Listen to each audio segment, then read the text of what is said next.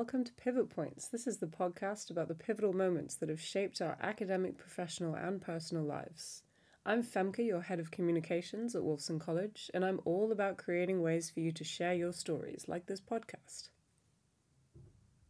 For this month's episode of Pivot Points, I spoke to geophysics professor Tarje Nissen-Meyer, who studies seismology and he gives us a really insightful snapshot of what it's like to juggle a busy academic career alongside family life when you're deeply passionate about both. Yeah, so I um, I guess I can reveal I have a very specific family situation in that the children live um, an ocean away, mm. and it requires me, you know, a lot of it takes out a lot of logistical efforts and energy and time and money mm-hmm. to to actually just see them and these times are really important to me so the kind of balance is is a bit off because it's it's sort of either full on or full off meaning i'm here doing academia mm-hmm. or the kids are here or not mm. i'm there and then and then it's sort of full on with, with family life mm. and it's sort of basically full on energy all the time mm-hmm. so it's, it's not uh, balance is a strange word so it's, it's sort of balance on a long time scale but mm-hmm. not not on a daily time scale because yeah. i have these periods where it's basically full on work and then periods where it's full on family and, yeah. and getting that right is, is difficult and i'm still mm. you know working through that basically yeah i can yeah. imagine and how old are they now they're teenagers. Yeah. Teenagers 16 now. and 13. Yeah. Okay. So your pivot point was around the moment they were born. Yes. So what was what was going on in your life at the time? When did that happen? I was so when the older one was born, I was a PhD student. Mm. Uh, so midway through in the states, which are longer PhDs, and I um, probably two years away from graduation. Um, it was a very intense moment. I was again an ocean away from my parents, um, thousands of miles and kilometers away from the in laws and also uh, my, my PhD supervisor went through um, basically terminal cancer. Mm. He died a year later, but but at that stage when my son was born, he was already diagnosed with basically having no chance of survival. So I was sort of simultaneously looking into you know the situation with my PhD supervisor, who I really appreciated and cherished every single moment with, and seeing life sort of death in life sort of at the same time scale. And but but sort of back to to the birth of the children, it's just it's something that that you always have in, in mind before it happens, and and and you you think you can prepare yourself. So we went to these sort of parental classes, and mm. of course nothing of that matters once it happens, and and um, it's just this incredible sort of just emergence of a new dimension in your life, and it's I don't know. I mean, everyone has connections to other people before then, and this could be love, could be siblings, could be um, fractious relationships, could be friendships, very very deep, shallow, anything. Um, but that connection I find is such a different level. I mean, it's a really different dimension because it comes with this, you know, deep responsibility for that person's well being all around, and mm. and I think merge that with that fragility of a baby and so on. It's, it's just it's just so touching on all levels and mm. And I think it sort of it sort of condenses the whole point of being alive. I mean, if you, if you go with Darwin, just saying with science, mm. um, that's what life is all about: reproduction. That's yeah. that's all there is basically, and and every other species would agree basically. Mm. And and so in the end, I think that very moment when it happens is is just where you really sort of the, the rest of the planet sort of falls out, it falls away, and it, it sort of really brings to light what, what life is all about. Mm. And what did that do to your relationship with your work? Because I think academic work specifically can be very complex and kind of the opposite from that, and you can get yeah. very kind of tangential about things. Yeah. So when that happened, um, that you know we were looking at um, pregnancy and, mm-hmm. and having a child at the time when I was doing a PhD, obviously the question came up: is it a good time or a bad time? Mm-hmm. Maybe there's never a good time. within academia, there's never a good or a bad time. So I don't, I don't, I wouldn't recommend that you know being a bad decision or a good decision. It's mm-hmm. just whenever it happens, it happens, and I think it's great. Mm-hmm. And the only important thing is that one must free time. Mm. It, it's it, I'm not even. This is not even the right thing to say. It's not free time. I mean, time ought to be there for family in the first place. I think, and and work is basically to facilitate uh, family life in a way. I mean, mm. why do we work? We work to have shelter, to mm. have a purpose, to to feed ourselves and to feed our families. Uh, but but that is the purpose. Mm. and you know you can you can be incredibly passionate and, and, and, and in love with your work and that's great and I think I think everyone should think about finding finding a profession of that kind but in the end it's it's for the provision of the basics of Yeah. life and and and I think when when birth happens that has to be a focus point where, where Mm. you really say like you know I'm th- this this is what it all comes down to Mm. and you know that being in the middle of a phd so i mean i guess like everything in life it had positive and negative connotations the positive was actually a lot of flexibility so having a, a very generous supervisor Mm. um, meant that that he said you know whenever the child is sick just take your time off and you know come in and leave whenever you want whatever suits this family situation Mhm. Um, it didn't take the pressure from me away to, to finish this phd Mm. and I did finish it in the same time scale. But I find it also has this maybe it's this adrenaline um, um, focus that a lot of people talk about when you have children that you just focus in a different way. Mm. And I think it gave me a lot of sort of you know energy to focus and like like it's even more important to finish that because I need to have this you know work on a responsibility and, and uh, Yeah. carry on. Yeah, that's interesting. And as they've got older and their you know their personalities have evolved and their role in your life has changed as well. Like how how has that felt? How has that changed? And I guess like what what more have you learned from them as they've aged? Yeah. Um, I mean, I find one of the one of the most amazing things is the sort of sweet innocence of young children. Mm. they're they're just not you know subjected to things yet at some Mm. stage and and and you know it comes with a lot of you know potential influence towards them but it also brings out the very basics of life so they, they come up with this you know pragmatism and and and just total freedom in how they Mm. think and act and Mm. look at people and and just question things And ask questions. yeah, exactly. And I mean, I find that literally, intellectually, some of the most stimulating uh, moments of life I've ever had Mm. is sort of answering. You know, how do you how do you actually properly answer some of these questions or threads of questions? And What are what are some of the best questions they've asked you? Well, I mean, the simple ones are just why, why, why, and continue to ask why. Yeah, yeah. And and whichever direction, yeah, whichever direction goes, I've, I was always at my limits, and Yeah, way more than any student questions or colleagues Mm. questions I've ever had. yeah, Um, yeah. which is amazing. And then and then once they grow older, of course, they sort of being subjected to more and more constraints from society and and you know all the good and the bad of society and, and a lot of bad actually I think Mm. and and um and it it sort of of course changes their ranges of influence and the radius of life. It sort of grows beyond you know my confines and Mm. and I don't think that's negative. It's kind of beautiful too, seeing them grow inside this dynamic between Mm. everything they face in life. Um, I guess every parent has a sense of you know letting go is is, is difficult. Mm.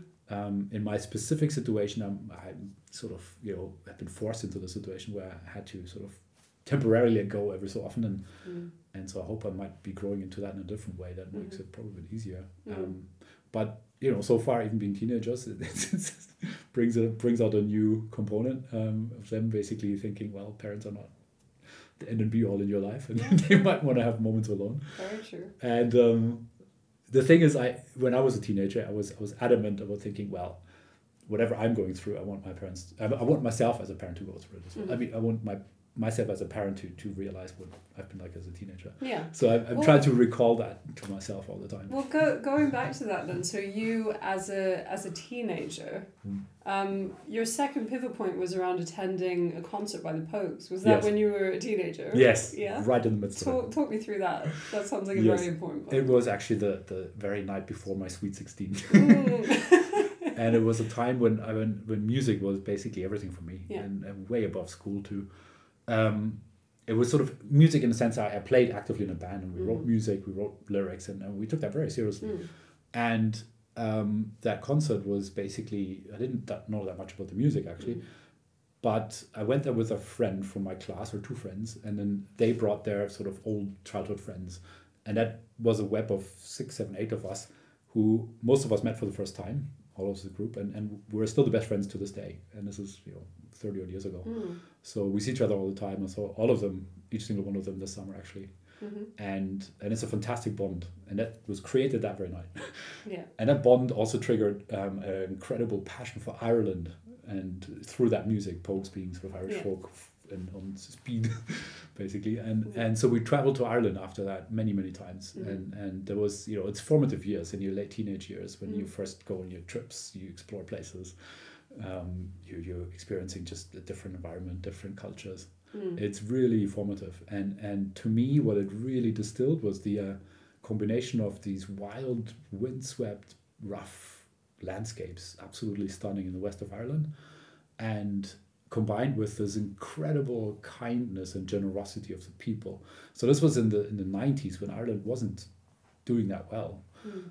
and and you could see poverty in a lot of places. And we went there as kind of rich kids from you know continental Europe and not rich. I by all means didn't grow up rich, but but in a in a comparative uh, on a comparative level, yes. And and so we went there and we were just we were just blown away by the generosity of the people Mm. and how you know maybe their their sort of realization that that life is is about very essential things and Mm. and how that didn't take anything away for their happiness Mm. and, and nor generosity towards us as as you know visitors Yeah. um, that were allegedly from a much better place in quotation marks Yeah.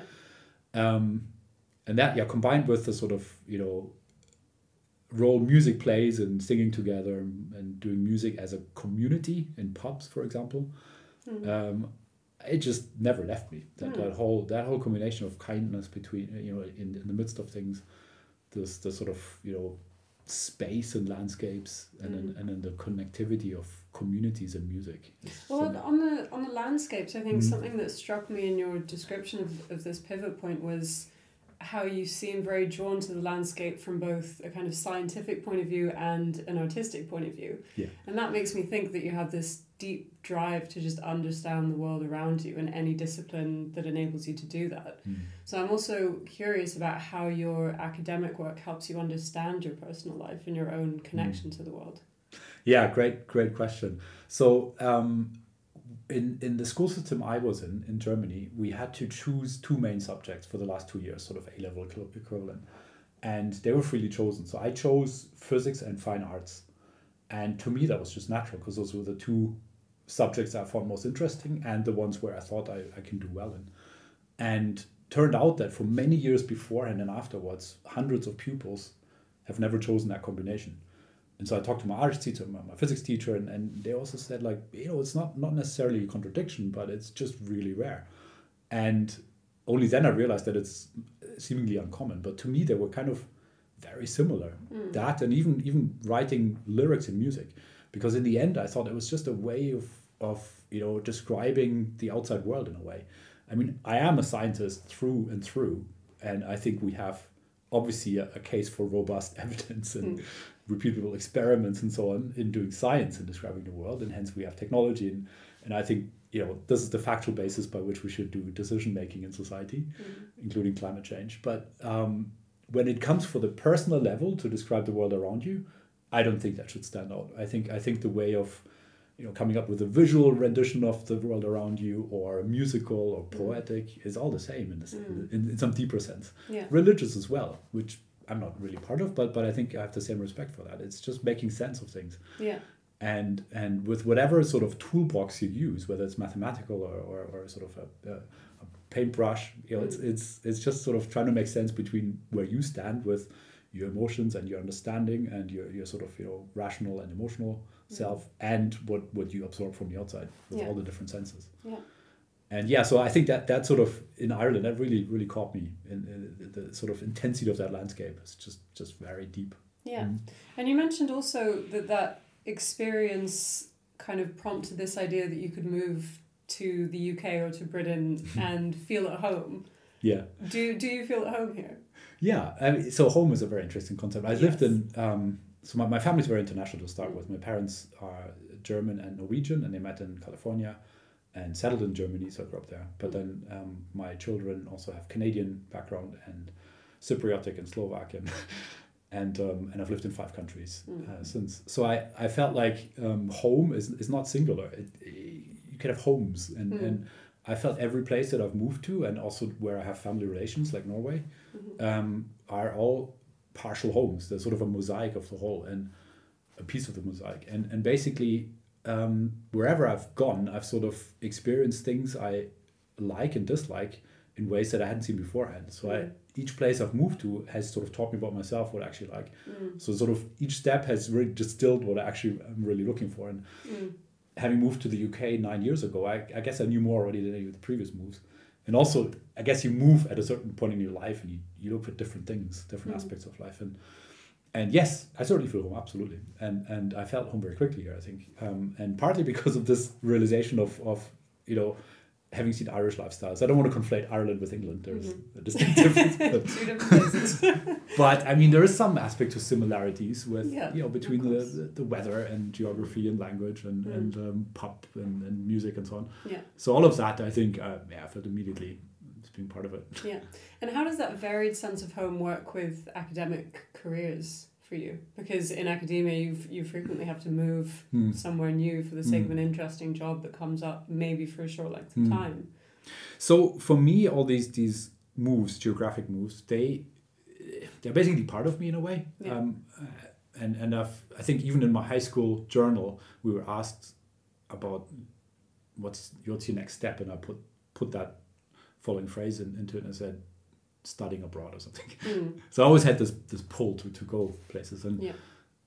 that served me well. But it doesn't serve everyone, first of all, obviously, nor necessarily a settled down life with with family. And Mm. and I wouldn't you know want to put any causal link between the family situation I'm in or not. But but but it, it, it can make things very difficult, and Mm. and I think it's it's not a good thing that that you're forced to move. Yeah. I think I think academia should allow um, career paths Mm. in, in a much much closer environment. I mean, not the least because of climate issues. It's, I think it's we really have to look at ourselves for moving and flying too much. It's it's not a good thing, and I, I'm as guilty as, as many. I think of having you know having had a carbon footprint that is way above Mm. even contemporaries in our own countries. Mm. Well, for both of those reasons, and for family reasons Mm. and climate reasons, was there ever a point where you considered not having an academic career? Uh, yes, yes. Uh, so uh, it, it sort of touches upon the third pivot point Mm. actually. Um, I so my job as a geophysicist is um, very closely related actually to oil exploration. No, sorry, I shouldn't say my job. Geophysics as a discipline is a core discipline that is used in the oil exploration. So as a consequence, meaning that you know hydrocarbon exploration is, is an absolute gigantic market, financially speaking, and everything else. Um, they offer a huge amount of jobs, and it just so happens that a lot of geophysicists go into that industry, and Mm. and they're kind of they're kind of visible when you when you study that subject. I was completely unaware of that when I went into it. So I studied physics at first, coming from my high school interests, um, only because I figured there's probably an easier way to a job than doing fine arts, and I said I'll keep Mm. fine arts as a hobby. Mm. Um, but going from physics, I, I felt physics was too detached from the planet. So I thought, what could I do instead to be closer, you know, studying something closer to the planet? And I, I found something called geophysics, and I thought that that's cool. It's sort of the same mindset but applied to the Earth. Mm. Um, and only then I found out that a lot of it was was about extractive industries, which is not my thing. Mm. Um, but anyway, so, so I was kind of exposed to that to that industry, and, and they offered me jobs as well. And and the thing is, it's actually scientifically extremely interesting what they're doing, and and there are a lot of very good people, even morally good people, and and so I think total condemnation is the wrong thing too. I think we must stop as fast as we can to exploit any fossil fuels, but condemn, condemning person people individually is not is not my thing. Mm. And I understand so many life trajectories because of these things. Like you, you have to feed a family, you have to be in some place, and and you look at your skill set, you look at the offers you have, and, and it's just a very complex balance of things. And and so I wouldn't want, want to blame anyone individually. But um, so yeah, I've, I've had this this thought many times. The the the sort of excesses of academia are extreme, where, where you really you ba- you're basically in it all the time. You, you, you cannot really leave it. I mean, you go on holidays, you could turn off your inbox and so on, but but in the end, you, your mind never shuts off, and Mm. and it's just because the, the job is all encompassing. You're sort of passionate about yourself, and it's so multifaceted. So so you, just you have a responsibility for running a group, which is I find it almost like a family, like children. Almost. Mm. I mean, obviously, the PhD, students are not children, but it's, it, I think it's a similar responsibility. You're Yes. responsible for someone's professional career in, a- Yeah. in a sense, and and it comes with with uh, you know with with personal um, and pastoral care as well, of course, Mm. and and um, that is one thing, and then and then to just make sure that the ship is running, and then and then you're constantly being judged, and, and I think that that is something that I've really I over the years I, I find more and more annoying to deal with. Mm. I have to basically worry less and less about it because my career is, you know, I'm, I'm in, a, in a stable job, unlike many others. So I'm very grateful for that. Mm. But the fact that one is constantly judging peers is something Mm. that I've realized is detrimental not only to workplaces but also to scientific progress. I think. Do you see that in uh, younger academics? So those who you were supervising, maybe. Do you see that kind of judgment between peers? Um, I think so, but I wouldn't want to blame them. It's it's Mm. basically the pressure of the system Mm. that suggests only by moving ahead, by being faster and better and higher and you know Yeah. all of it, you will you will be able to find any job Yeah. in that realm. And and I think it doesn't bring out the best in us. Yeah. That's one thing. I think it's morally not, not good, but it, it it also just doesn't bring the best out in science. Um, Mm. I think the best of science is when people have time, trust, and space to collaborate. And, Mm. and I think collaboration is totally underappreciated in how we value and judge science. Mm. So when, whenever we value something, uh, judge something in research proposals, uh, handing out jobs, for example, it's always based on individuals. So all these indices that we judge by, they're, they're based on on pillars, sort of sort of monolithic um, achievements. So Mhm. sort of individual prizes, individual grants, and so on. And it's it's much rarer to, that someone says, okay, what's great is that network of collaborations and people you've you've sort of brought in or, or sort of you know supported as part of the network, not not necessarily the head of the network. And, and I think that that is how the best science moves ahead is if, if you manage to to talk across many different disciplines in a language that's that's um, applicable to all. Mm. And and that is not really valued that much in science. So I think I think there's yeah, I have, I have a lot of beef basically with judgment because I Mm. think I think it's being thrown around all the time, and it's it's sort of counter to what scientific um, It's not very method should be all about. it? Yes, it's very subjective. I mean, Mhm. it's it's impossible to do judgment objectively by Mhm. definition, Mhm. um, and and I think we should basically retract from it as much as we can. I mean, of course, we have to. If we have more applicants for one job than than jobs, then we need to make a decision. But Yeah. but we should do just as little as as, as possible. Mm. Yeah. Well, just going back to that point, then when when you decided to go into academia, Yeah. so that stemmed from uh, a lecture that you attended and some advice that you were given by the lecturer. Can you talk me through that moment? Yeah, so I mean, staying in academia ended up being basically saying, okay, if I get a job offer, a permanent one, in a place that is good for the whole connection between family, family and everyone's well-being and, and you know access to things, then yes, hmm and that happened basically, and then so so we did it basically. Um, but but like I said, I could have could have had sort of a, a backdoor out um, anytime, and I I think. I think what isn't helpful either is, is to sort of pretend that anyone who doesn't continue on an academic path is somewhat a failure in quotation marks, Mm. and that's that's a very common sort of undercurrent I think when people talk about this Mm. um, when I want to look at my PhD graduates and my, I shouldn't say my, the people I, I had the pleasure to collaborate with is really the only way to put it. Mm. Um, there is absolutely no correlation with how good they are, how driven, how, how, how perfectionist, how anything, and where they ended up. Mm. Mm, You know, the, the, the path, whether they go into industry or, or governance or, or charities or academia, they're down to so many parameters and, and, and some of them just feel like yeah they have these options available so they go for it there's no there's no correlation between any of that Mm. so i think i think um, that's another judgment that we should pull out from is, is to say only academia is sort of you know your, your sort of intellectual achievement Mm. it's nonsense i think especially in my technical fields some of the companies pull the best people automatically especially Yeah. machine learning and, and so on Well, that But, yeah. that that relates to, to another question I wanted to ask Mm. In academia sometimes things can move very very slowly Yeah. and in industry things can move quite Mm. quickly. Mm. So, what role do you feel academia plays in actually solving real world issues and making things Mm. happen? And where do you Yeah. feel you sit with that? yeah so i'll go back to the pivot point you asked about and i Mm. never answered Yeah. So- we're jumping around it. Know. so um, right i was talking about um, in my phd times I, I forget when exactly it was i could probably look it up but i had the pleasure to attend a lecture uh, by uh, jeffrey sachs really well-known economist. I guess he's economist by training. Um, Mm. at that time he worked a lot on health. He also worked with russia and soviet union at the time but also about climate change and, and he just gave this amazing lecture on you know, the, the problems of balance of power between the global north and the US and Europe versus Africa and, and the Far East Asia and so on, and how that relates to health problems, geographic disparities, and climate change, as far as I remember. But after his talk was a reception that I went to, and I had the pleasure to to just stand in front of him. So I just asked this, asked him this question because I was in, in the middle of my PhD, maybe sort of a mid PhD crisis. I think like every single PhD student has.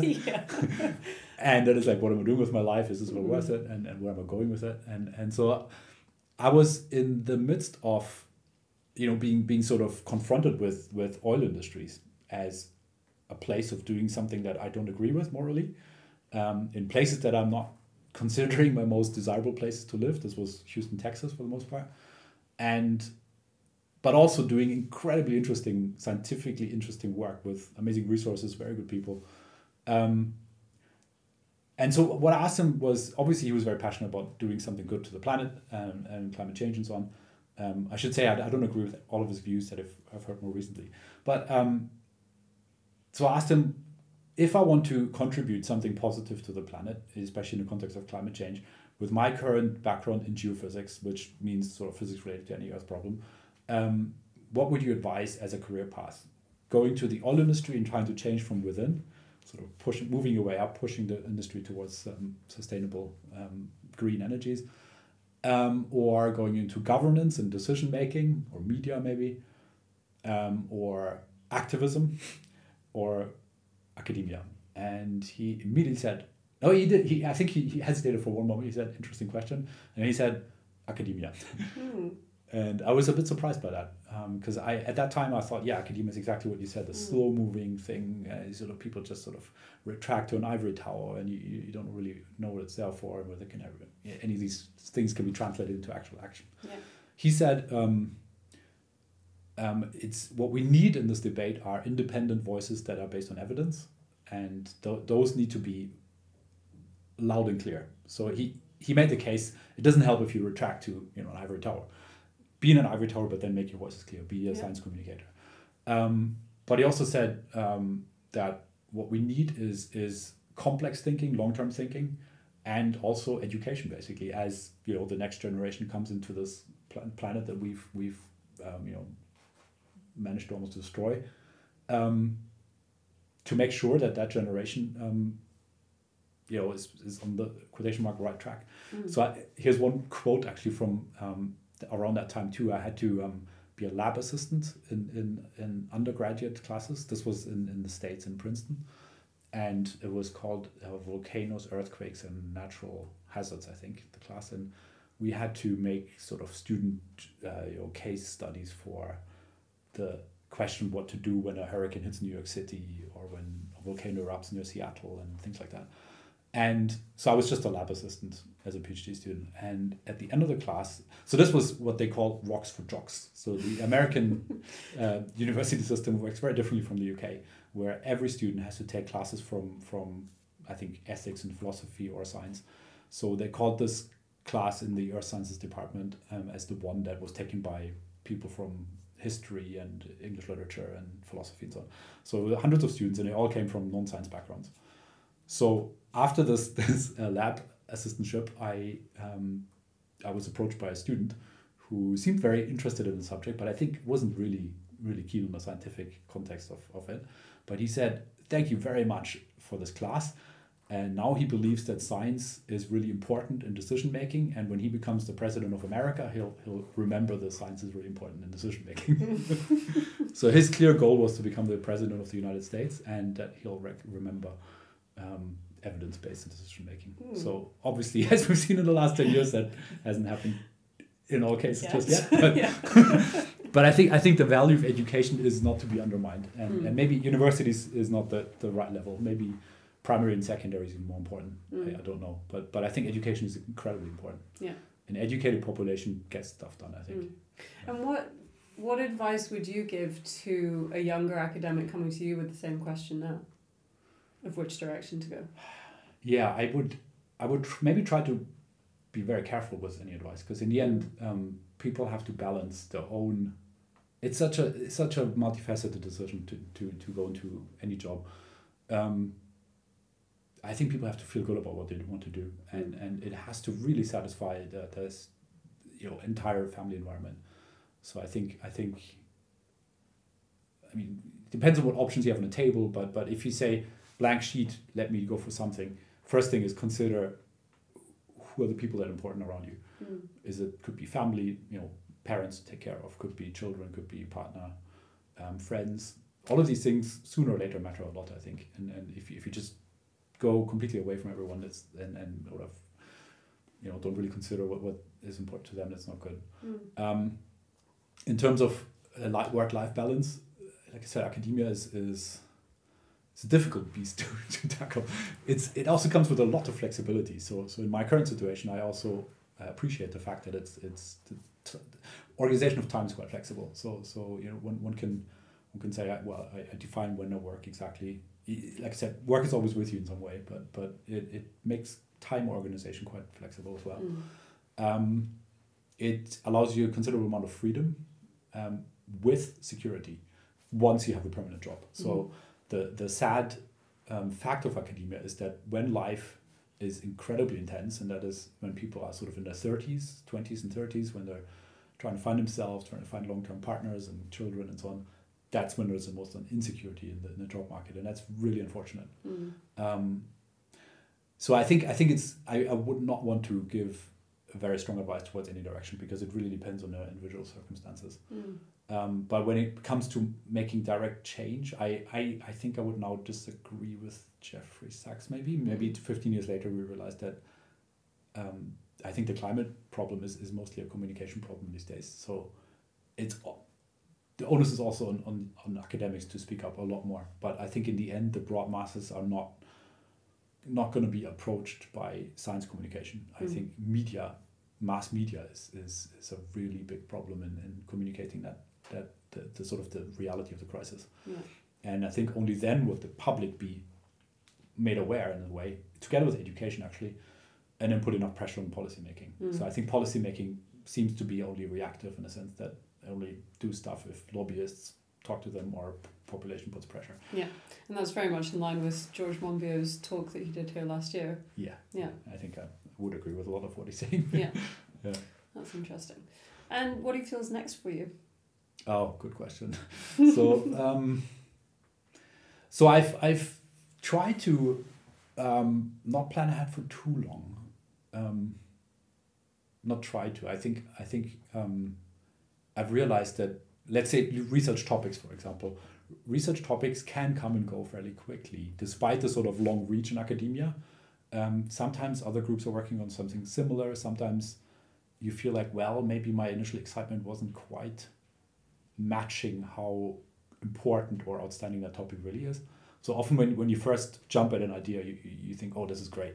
And but then once you think about it, try to put it to paper, you realize, well, maybe maybe it's not quite as, you know, sort of cost benefit of doing it and investing a lot of time in it. It's not really um, as as important. So I think whenever one says, oh, now I need to write my 10 year plan, then that's just a snapshot of that moment when you think about these 10 years. Mm. And that's why I kind of That's a good point. pulled away from that because I think I think it's a continuous process where you continuously update on, on what you want to work on. Mm. So I sort of think in terms of naturally because I supervise you know student projects, so you have to think about two, three year plans, Yeah. but not much beyond it. And I think I think especially when um, I'm sort of veering towards you know climate biodiversity related topics, which are a lot based on sort of data acquisition. Um, that works at an incredible pace too. So sometimes you know it just could be just a satellite company coming around and just delivering amazing coverage. And I think one has to stay open to that. When someone comes around from a different side and just finds a sort of complementary solution to something similar you've had, then the worst I think it could do as an academic or a scientist is to say, well, but I, I want sort of become defensive and say like I Mm. want to do my thing. Yeah. The best is to collaborate or to realize, well, maybe they've done it better. Yeah. And then, and then you sort of say, okay, I'll, I'll bury that idea and I'll move on in Mm. different directions. The thing is, there's I, for me, there's never a shortage of possible directions to go into. Mm. So it's sort of a time management topic you want to work next. Yeah. Well, I suppose that that creates openness for pivot points, doesn't it? Yes, absolutely, absolutely, yeah. But yeah, I think I think in terms of sort of the next few years, I, I certainly want to focus on on these topics that um, I've alluded to with uh, you know sort of how can I use my expertise in geophysics or seismology to to sort of look at some of the data acquisition and machine learning of you know climate change and biodiversity related um, problems. Yeah. So I think essentially, fundamentally, I think these these ecological crises are so interconnected across any scale and any any sort of information process that um, even the vibrations of the planet are an integral part of this. And I've, I think we've sort of not looked into that carefully enough. So, Yeah. so this is sort of what I think the next few years I want to look Mm. at, and um, that relates to you know, wildlife in Kenya as much as soil properties. Yeah. So you have a lot on your plate.